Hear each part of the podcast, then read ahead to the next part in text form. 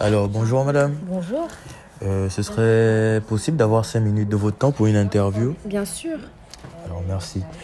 Selon vous, quels sont les avantages pour un client d'acheter un téléphone reconditionné Alors, euh, les prix des mobiles euh, reconditionnés sont plus avantageux parce qu'on vous propose un produit pas forcément neuf, mais de très bonne qualité.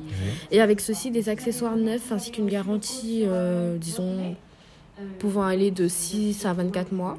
Il faut aussi savoir que nos reconditionnés sont nettoyés et réparés par des professionnels avant d'être euh, remis à la vente. Donc euh, généralement, c'est une bonne affaire pour ceux qui n'ont pas forcément les moyens de se procurer un téléphone neuf.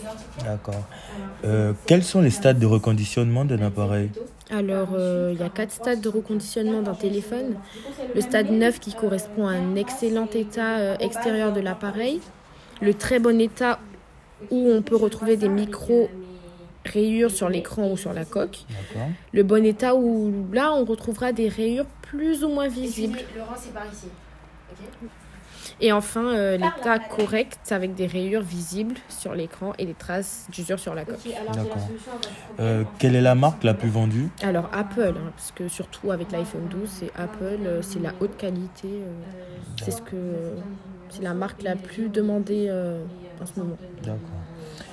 Et pour finir, quelle est la différence entre un reconditionné et un téléphone d'occasion Alors un téléphone d'occasion, c'est plutôt un appareil qui a déjà été utilisé Oui. par quelqu'un et qui est remis à la vente, D'accord. tandis qu'un téléphone reconditionné, c'est un appareil récupéré par des professionnels et remis comme neuf. D'accord. Et euh, je tiens aussi à ajouter que les reconditionnés ont une garantie pouvant aller de 6 à 24 mois également. D'accord. Merci beaucoup. Je vous en prie.